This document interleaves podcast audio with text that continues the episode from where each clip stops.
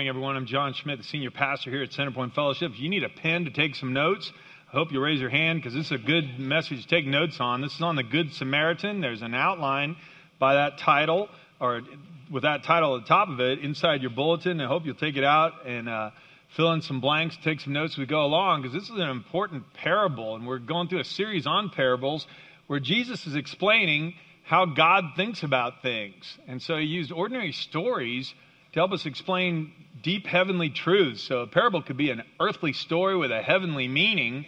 And that's really what's going on today when you hear the story of the Good Samaritan. So I'm going to ask God to bless our time together. If you need a pen, just raise your hand. One of the ushers will bring one to you. And uh, we're going to jump right in. Lord, I want to thank you for the opportunity to be here today. I thank you for your word. It's our guide in all matters of faith and practice. And Lord, this is an important understanding of how we need to practice our faith, how to be good neighbors. So Lord, speak and move me out of the way. Say whatever you want said today from this important, important story. In the name of Christ, I pray. Amen. Well, even if you've heard the, heard the Good Samaritan before, uh, the story of the Good Samaritan before, many times we don't know the context. And this is point A at the top of your outline. It just simply says this: that one day a religious expert asked Jesus an abstract theological question in order to test him. Uh, the religious experts of the day came up to Jesus all the time, and they'd say, "Good teacher," and they were basically mocking him. They were P H Ds, and Jesus didn't have those kind of degrees. They would have thought of him more as a um, somebody who told folk stories or just a country bumpkin. And he had this long, this huge following. Crowds would come around him, and it irritated them to no end that people were much more interested in what Jesus said than what they said. So they would put forth one expert after another, and they'd try to stump him about what he thought about taxes paid to Rome, or, you know, some theological question of what happens in heaven if two people are married and what will it be like when they get to heaven and all these things. And they would go on and on. And each time Jesus would cut to the heart of the matter. He does the same thing here. Here's what happens. This is from Luke ten. One day, an expert in the religious law stood up to test Jesus by asking him this question: "Teacher, what should I do to inherit eternal life?" And there was probably, he was probably expecting an answer that he would have uh, given where he would debate the inheritance promised to the sons of Abraham and Isaac and Jacob and all these things and how it all worked out. And it would have been this long, convoluted answer, and all of us would have been fast asleep. Anyway, he asked Jesus this question: "Teacher, what should I do to inherit eternal life?" And Jesus replied, "Well, what does the law of Moses say? How do you read it?" The man answered, "Well, you must love the Lord your God with all your heart, with all your soul, with all your strength, and all your mind." That's Deuteronomy six five. "And love your neighbor as yourself." That's Leviticus nineteen eighteen. And he would have just rattled that off because he would have known the whole Old Testament from memory, more than likely. And Jesus said to him, "Right, do this and you'll live." And if you have a pen, if you'd circle the words, "do this," you'll see how important this is. Do this and you'll live. Well, that wasn't much of a debate. I mean, here's somebody looking for scholarly debates and all kinds of interesting insights, and Jesus just says, "Right, do that." Well, the teacher wanted to justify himself, or this expert in the law wanted to justify his actions, so he asked Jesus, "Well, who is my neighbor? Maybe we can discuss that," because that would have been discussed at length also. Leviticus nineteen eighteen talked about loving your neighbor. Well, who is my neighbor? Would that extend to people geographically? Would it extend to other people who are at my same level of spiritual understanding, who are part of my biological family? I mean, how far does this go? And he would have wanted to debate all this. And that's when Jesus goes, "Now that is a good question." He's going to prepare to tell him a story. But right here, let me enter, make a note. Jesus isn't interested in how much we know. He's interested in what we do with what we know. This is why if you come here every week, you'll see lots of life applications inside the outlines. Y'all, God wants us to put our faith in practice, not just be a bunch of religious blowhards who can blah, blah, blah, blah, quote all sorts of things, but not put any of them into practice. God detests that, as a matter of fact. And so Jesus, even when he talked to his disciples the night before he was crucified, he had modeled for them what it meant to serve others by washing their feet. He had told them how important it was to put the needs of others ahead of their own. And he told them this: Now that you know these things, you will be blessed. Finish it with me out loud, please. If you do them. One more time. If you do them. Notice this guy came to Jesus to test him for long answers. And Jesus goes, right, you got it right. Do that. Now, if you and I know the right thing to do, we can quote Scripture all day long, but the Lord would say, you can stop quoting it now. Do it. If you know the right thing to do, you ought to do it. Can I get an amen? Amen. Yeah, well, watch out, because we're going to be told the right thing to do here, okay? And sometimes doing the right thing is hard. And that's why we'd like to find an excuse and find an argument where I can be excused from doing the very thing I know I need to be doing. You'll see how this plays out, because uh, what's funny is the guy comes to test Jesus, and Jesus tells him a story, and actually ends up testing him. Point B, Jesus answered this guy by telling him a parable about a good Samaritan. So this is Jesus' answer to, what must I do, and who is my neighbor? Now that is a good question. Now, I want to remind us again, a parable is a short story that explains spiritual truth by using everyday objects and relationships. I'll have to explain a couple of things to us that wouldn't be immediately clear, but to everybody who's listening to this story, they would have understood every single detail of this story. It would have been as common as could possibly be. So Jesus replied with a story. This is from Luke ten. A Jewish man was traveling on a trip from Jerusalem to Jericho and was attacked by bandits. Let me stop right there. If you look right below that paragraph, you'll see a note. The road to Jericho from Jerusalem would be equivalent to the bad part of town. Uh, my wife and I went to Israel a number of years ago. This is a winding road. It goes through some very narrow caverns uh, that the road was cut right through. There are a million places where bandits could hide out. This is a place where people had been robbed and beaten, mugged. Uh, they had been killed uh, for their possessions many times. You never traveled this route alone. This would be like somebody walking through the bad part of town after dark. So that's the story. That's the setting anyway. A Jewish man was traveling on a trip from Jerusalem to Jericho, and he was attacked by bandits. Now, a parable, again, is you take something ordinary and you use it to illustrate a heavenly reality that we wouldn't know. But all the people in Jesus' audience would have known that. The bandits stripped him of his clothes. They beat him up. They left him half dead beside the road. Beside the road. By chance, a priest came along, but when he saw a man lying there, he crossed over to the other side of the road and passed him by. A temple assistant walked over and looked at him lying there, but he also passed by on the other side. Now, to make that relate to us again, this would be a pastor comes along and walks by on the other side of the road, and then a temple assistant would be like a student minister who would have told him jokes or tried to buy him a Coke or something. I don't know what the, I don't know what student ministers do. Anyway, so... Uh, That's a joke on our student minister, and nobody laughed. Anyway, okay, so, uh, but no, but the idea here is you got two full-time church workers in our vernacular. Two full-time ministers. One a pastor and one uh, so, a staff person, and they didn't, they didn't do anything. And so the people go, wow. Then a despised Samaritan came along, and when he saw the man, he felt compassion for him. Now, I got to stop here. Also in your note, it says Samaritan does not equal good. Despised Samaritan was exactly right. So we call it the story of the Good Samaritan because we know how it turns out.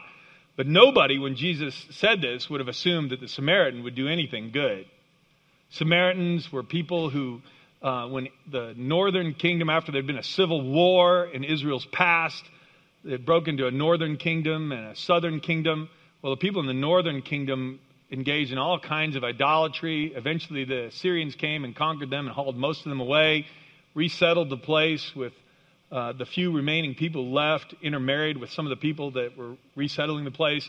And so they took all of their idolatrous beliefs and even syncretized some other beliefs. They intermarried with people from other nations, and so their race wasn't pure, their religion wasn't pure. They were considered a cult. They would have been considered an inferior race. So everything that could be wrong with the Samaritan was wrong with him. In fact, you have the story of the woman at the well where Jesus is talking to a Samaritan woman, and she is stunned, and she goes, why are you, a Jew, even talking to me? Because it was very common to treat a Samaritan woman by Jewish people to, to treat her as a non-person, like to even ignore that she's there. And so when Jesus says, I don't even know if there's a comparison to a people group in America that we would detest this much. And so here's this Samaritan in the story, and the crowd would have gasped. Why would you choose this person in the story? But the full-time pastor, the full-time staff person, they walk by, and along comes a despised Samaritan. And when he saw the man, he felt compassion for him. Going over to him, the Samaritan soothed his wounds with olive oil and wine. He bandaged them. Then he put the man on his own donkey, took him to an inn where he took care of him. The next day he handed out the innkeeper two silver coins, telling him, take care of this man. If his bill runs higher than this, I'll pay you the next time I'm here. Now, which of these three would you say was a neighbor to the man who was attacked by bandits? Jesus asked. And the man replied, well, the one who showed him mercy. And Jesus said, yes. Now go and do the same. And if you'd circle, go and do. I mean, again, this isn't a big abstract theological question. Which one was most neighborly? Well, this wasn't a debate.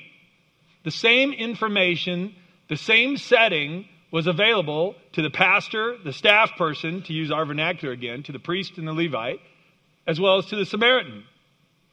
They all had the same information, but only one of them chose to do something about it. He bandaged the guy's wounds, put him on his donkey, which would be to load him in his car, drive him to a hotel where he could rest. When he had to leave for business, he said, look, I'm going to pay for the next couple of weeks or whatever it is, so he'll have time to recuperate. If it runs higher than that, here's my credit card. Put it on my account. Now, this is incredible. And the whole crowd would have become completely silent. Because this was the least likely person to be neighborly. There's a life application for you and me. God doesn't want us calculating if others are neighbors or non-neighbors. He just wants us to be good neighbors to everyone.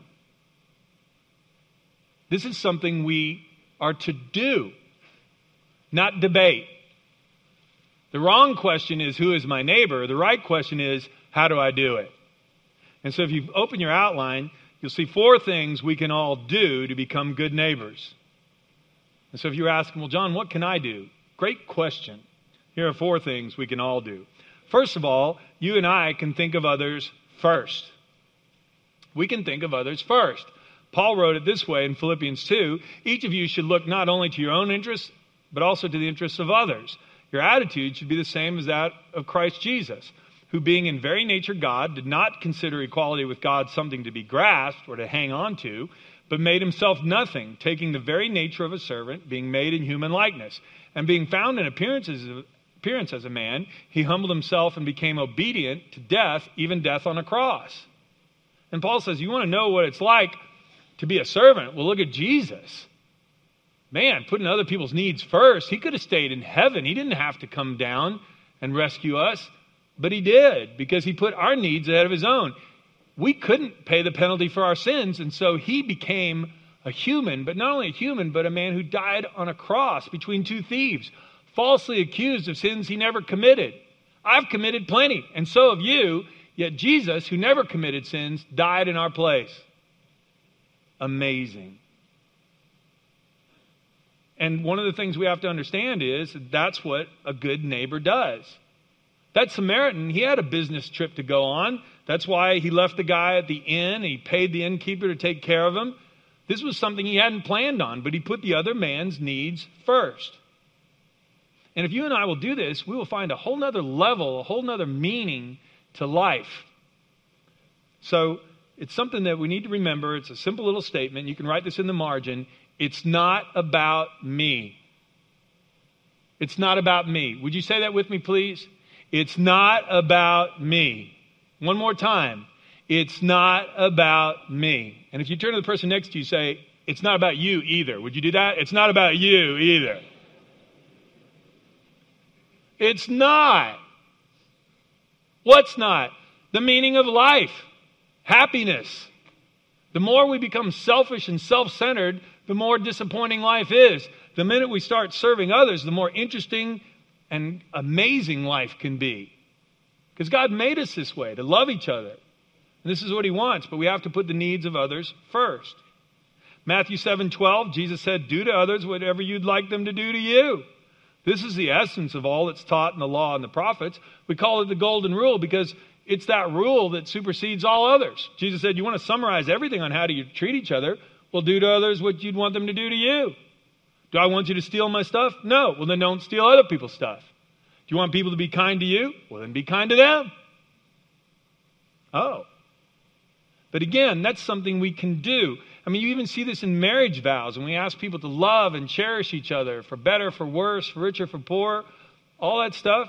The reason it comes in that way, and we ask them to take vows, is because vows are about things we can actually do. We have to choose this, though. We don't ask people to make marriage vows about their feelings if they feel like it. I mean, can you imagine in a marriage vow? I promise for the next fifty years, I'll get chill bumps every time you walk in the room. I mean, good luck with that, okay? Good luck with that. It doesn't work that way in a real marriage. In a real marriage, we make vows for better and for worse, for richer and for poorer, in sickness and in health. The reason why is because we know there's going to be times when we don't feel all gooey and lovey and wonderful, except with you, darling. My wife's sitting here, and I do feel that way for her every time. So there we go. Okay. No, but she knows I don't. I mean, that's not possible. But you know what I can do? I can choose to put her needs ahead of my own. I can choose to treat her the way I'd want her to treat me. So can you. These are things we can all do. That Samaritan chose to help someone in a time of need. That's what I would want somebody to do for me. The priest and the Levite missed the opportunity. And by the way, ministry opportunities like that often look like interruptions. Did you know that? Ministry opportunities often look like interruptions. The Samaritan did not set out to go and put somebody up in an inn and pay for their expenses. That was not his on his agenda that day. The needs that you and I come across this week might very well look like interruptions. Will you and I be willing to put other people's needs first and allow that interruption to be something we can see as a service opportunity, a ministry opportunity? Point two, the second thing we can do, we can think of others first. We can also be kind. Be kind. Get rid of all bitterness, rage, anger, harsh words, slander, as well as all types of either evil behavior. I mean, again, this is something we can choose to do. That's why it says we can get rid of those things.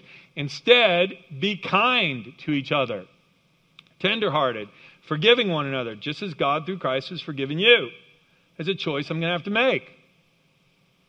Well, John, what do you mean by being kind? Well, here are a couple of scriptures that unpack this for us. Romans sixteen sixteen, uh, Paul writes this, greet each other in Christian love. All the churches of Christ send you their greetings. It's hard to have a relationship with someone that you don't greet. We have a whole industry called the greeting card industry. And you might go, well, I don't know if there's any value to that. Oh, yeah, there is. When you get a card from somebody that's a just thinking of you card, and they write in there, I'm just thinking of you. I know what you've been through lately. In fact, I prayed for you, and there's a little scripture. Or you get an email from somebody that says, just want to send you a word of encouragement. You know, when I get words of encouragement like that in an email, it means the world to me. You know how much it means to me? The same that it means to you when you get one. There are people sometimes that are having a hard day, and you know what turns their whole day around? A friend will pick up the phone and call them and say, hey, I prayed for you today. I know you're going through a tough time. Just wanted you to know I'm praying for you. That's all. And it could be just a little voicemail. Change their whole day. It's a greeting. Thinking of you. Love you. Bye. A farewell greeting. When you and I put these things into action, it's an act of kindness. Some of you right now know someone that you could write a note to. They're going through a really hard time. They just lost a loved one. They just lost their job. Maybe a family pet they've had for fifteen years died. And you could give them a kind word. Just thinking of you. It's kindness. Here's another one, Romans twelve thirteen. When God's people are in need, be ready to help them. Always be eager to practice hospitality. And you can underline practice hospitality. That's where I'm going with this. That's a way to show kindness. What's hospitality? I'll tell you, I mean, when I brought a friend home from school to my mom's house, we'd be there out on our farm and other things, and she'd ask this friend of mine, are you staying for dinner? If they said, yeah, She'd put another place at the table. What was he going to eat? Whatever we were having. And that's hospitality. It's just making space and time to, for someone else. Do not confuse hospitality with entertaining. A lot of times we say, well, I can't have someone over because I have to entertain. We have to use the best china, the stuff that we hardly ever pull out of the china cabinet. And we'll have to cook all this fancy food, and we have to clean the house completely, top to bottom. And I don't have time for that. So no, we can't have somebody come over. Yet the truth is, there are people that are good friends or family, and if they stop by you, come on in. And you say, well, sorry we didn't pick up the house for you. We didn't know you were coming by. That's all right. Grab a seat and put an extra place at the table. Join us for dinner. And you're glad when they do. And when somebody else does it for you and they say, hey, the milk's in the fridge. Um, go help yourself to anything you find in the pantry. We love it. I mean, right? That's hospitality. And you know what? It means the world to people to know that there are friends like that. People who will treat them like family. Just invite them in. I had the bar set really high for me for standard hospitality a number of years ago on a uh, mission trip to Mexico. Um, went and stayed at a man's house, a host family. It was a uh, single guy, and um, he had a small house. And I he, I got I arrived there late at night, and he showed me where uh, my bedroom was, where the bed was, and the bathroom and things, and he wished me good night, and I went to bed, and I remember I was closing the door, and he walked, there was a little hallway in his house, he walked across and opened the door on the other side and went to bed. Um, and the next morning, the missionary that we were working with there said, well, how'd you sleep, John? I said, I slept great. You know, I was really tired and was glad to get to bed. And he said, well, you know, so you got to talk to your host? I said, not much. I went to bed in my bedroom, and he went, you know, to bed in his, I guess. And he goes, he only has one bedroom. What are you talking about? And so that night when I got back to his house, I was going to stay there again. I went to the doorway across the hall and opened it up, and it was a little storage closet with a water heater and a bunch of supplies, and he had a sleeping bag on a cement floor. He gave me his bed.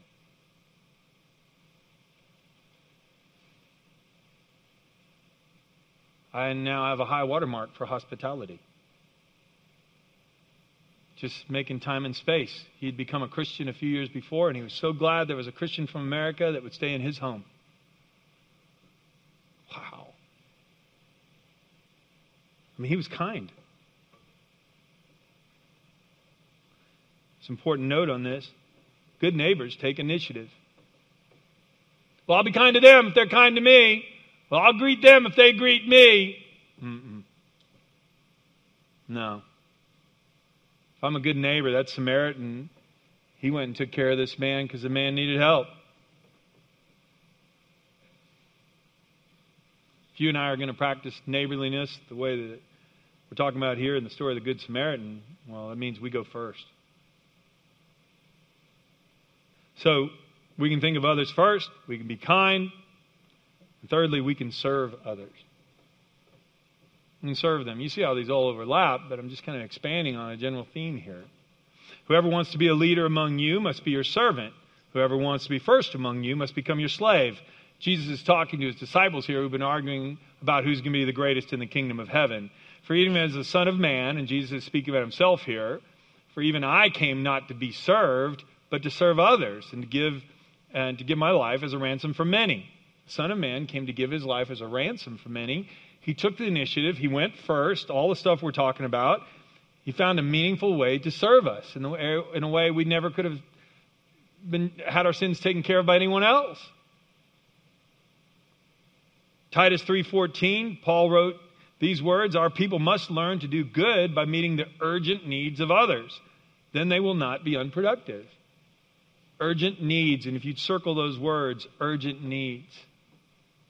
How can I serve someone? By meeting their urgent needs. Sometimes the urgent need is just someone to talk to, and I'm going to have to clear part of my schedule in order for that to happen. Hey, can I talk to you? I'm really desperate, and I wanted to watch a game that night on T V. Sure, come on over. I'll skip the game because this is an urgent need. Could be that someone needs help moving. I, I got to get out of my, my lease is up, and I've got to move, and then This friend of mine was going to help me. He wasn't going to help me. I don't know what I'm going to do. I'll help. And would that come to mind? That's an urgent need. The Samaritan came along. There was a guy half dead, bleeding. He didn't sit there and wonder what to do. He didn't pass by on the other side. He bandaged his wounds, put him on his donkey, and took him to an inn. It was the right thing to do. Who was the neighbor? That guy. And elsewhere in Matthew five, Jesus even took this serving business to a whole new level. Because in that note there, it says this. It reminds us that Jesus wants us to serve people that we don't like. I mean, that's what the crowd would have thought about the Samaritan. They hated Samaritans. They were despised. It would have been easy for the Samaritan to be the one who walked on by. I mean, this Jewish guy probably wouldn't have even given him the time of day. You've heard that the law says, love your neighbor and hate your enemy, but I say, love your enemies. Pray for those who persecute you. And that way you'll be acting as true children of your Father in heaven. For he gives his sunlight to both the evil and the good. He sends his rain on the just and the unjust alike. If you love only those who love you, what reward is there for that? Even corrupt tax collectors do that much. I mean, the way we'd say it is, there's honor among thieves. If you're kind only to your friends, how are you different from anyone else? Even pagans do that. But you're to be perfect, even as your Father in heaven is perfect. And so if I'm going to be a good neighbor, I need to serve people and be kind to them, even if they don't repay me. And we have no idea how the man who was beaten responded to the Samaritan. We don't even know if he even said thank you. But the Samaritan made up his mind that he was going to be a good neighbor no matter what. And Jesus said, let me tell you a story. If you understand how this works, then you understand how God thinks about things in heaven. That's a parable. And you can see how it applies to all of us, not just the people that Jesus originally told us to. We can serve others. We can be kind. We can put others first. And fourthly, we can invest in others. We can invest in them. I mean, that was an investment to leave somebody behind, to leave your credit card number if the tab runs higher. Put it on my bill. You've heard me teach things that have been confirm- confirmed by many reliable witnesses, Paul wrote to Timothy. Now teach these truths to trustworthy people who will be able to pass them on to others. This isn't just being kind on one instance. This is meeting with someone on a repeated, in a repeated fashion in order to teach them. Paul to Titus. Likewise, teach the older women to be reverent in the way they live, not to be slanderers or addicted to much wine, but to teach what's good. Then they can train the younger women to love the husband, love their husbands and children, to be self-controlled and pure. I mean, older women teach the younger women, older men teach the younger men. Train them how to be good husbands, good fathers, good moms, good wives. How are they going to learn it if nobody teaches them? How's that going to happen? Well, this is something we can do. First Thessalonians five eleven, so encourage each other and build each other up, just as you already are doing. I mean, this is a way we can invest in people. We can build them up. Hey, I see that you have some skills. Some of us have people like this. We can think about it right away. There was a coach. There was a teacher. Might have been one of your parents. Could have been an aunt or an uncle. Somebody who believed in you. Could be an employer that said, I think you've got some real potential. I'm going to help you go a little higher. And you'd be forever grateful for them. You could talk about them for thirty minutes. You go, let me tell you what they did for me. Changed my whole life. You know what a good neighbor would do? A good neighbor would say, I could do that for someone else. I could do that for my nephew. I could do that for a kid on my team. I could do that for a guy who lives down the street or a good friend. The question is, are we willing to invest? These things are going to take time. They're going to take resources. Hospitality means clearing my calendar. Clearing enough space that somebody could sit at the table. Are we willing to do it? These things are a choice. So, all the way back to the beginning, one day a religious expert comes to Jesus with an abstract theological question. What must I do to inherit eternal life? Well, what do you read the Bible as saying? Love the Lord your God with your heart, soul, mind, and strength, and love your neighbor as yourself. Good, do that. Well, who's my neighbor? Let me tell you a story. And by the time he finished the story, it was pretty clear that the Samaritan was the one who had served the most. He put the needs of the wounded man first. He was kind. He served him. He invested in him. And Jesus said, good. Go do that. You know what he would tell us today? Now that you know these things, blessed are you if we do them. Would you pray with me, please? Lord, I want to thank you for these stories. They are simple stories, but boy, do they pack a punch. And Father, I thank you that today you've challenged us about serving, about thinking of others first, about meeting needs, urgent needs, about freeing up resources and space and time so we actually can minister to people when they come along and need our help. And Lord, today we just ask that you would do business in our hearts and that you remind us that you love us and you gave everything for us. And Lord, that you'd enable us then to have the power to pay it forward and do that for others. If the Lord spoke to you about something this morning, about hospitality or about kindness, about serving or investing in someone, and you have a name or at least a picture in your head of a fellow student or a coworker or a relative or a friend, would you pray right now and say, God, would you give me the strength to carry that out? Would you show me what to do? I want to be a good neighbor. I don't want to just talk a good game. This isn't abstract theology, Lord. I want to obey. Help me obey. In the name of Christ we pray. Amen.